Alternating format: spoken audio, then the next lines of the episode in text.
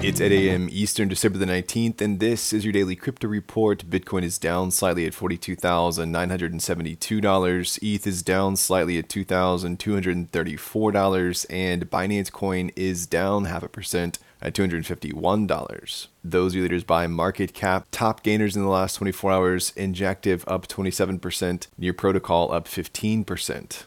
BlackRock has revised its spot Bitcoin ETF proposal to include cash redemptions, a move aimed at appeasing the SEC and increasing its chances of approval. The SEC has expressed concerns about investor safety and market manipulation in previous proposals, prompting firms to reconsider their approaches. BlackRock initially proposed an in kind redemption model for its iShares blockchain ETF, but has switched to a cash creation and redemption mechanism, which the SEC considers safer and more accessible. ARK has made a similar change to their own application. Well, digital bank darling Revolut is set to suspend certain crypto services for its UK business clients due to new rules from the FCA. Starting January the 3rd of 2024, UK customers using Revolut Business will no longer be able to purchase crypto, although they can still hold it and sell it. The move is in response to the FCA's new direct offer financial promotion rules. Many crypto firms have had to adjust their services to comply with the FCA's promotional rules, resulting in some suspending or withdrawing specific services in the UK, including Bybit, PayPal, and Luno. UK Senator Elizabeth Warren criticized the Blockchain Association for lobbying efforts that she views as interfering with bipartisan congressional and Biden administration measures to address crypto's role in financing terrorist organizations. Warren's letter to the Blockchain Association CEO Kristen Smith challenges the group's actions, suggesting they hinder efforts to prevent terror financing. Contrary to Warren's claims, blockchain analytics firms argue that the extent of crypto funding for terrorism is minimal, countering previous reports of significant funding. Well, Terra founder Do Kwon has successfully appealed a decision by a Montenegro high court that approved his extradition to the U.S. or South Korea. The appeals court in Montenegro overturned the extradition decision because the investigation judge has not heard Kwon's side regarding the U.S. extradition request. As required by law, he'll have a chance to plead his case before facing extradition again. And finally, Google search volume for the term Solana surged by 250% between October and December. The increase in searches correlates with Solana's strong price performance. Well, that's all for us today. Visit us at dailycryptoreport.io and listen to us everywhere else you podcast under Daily Crypto Report.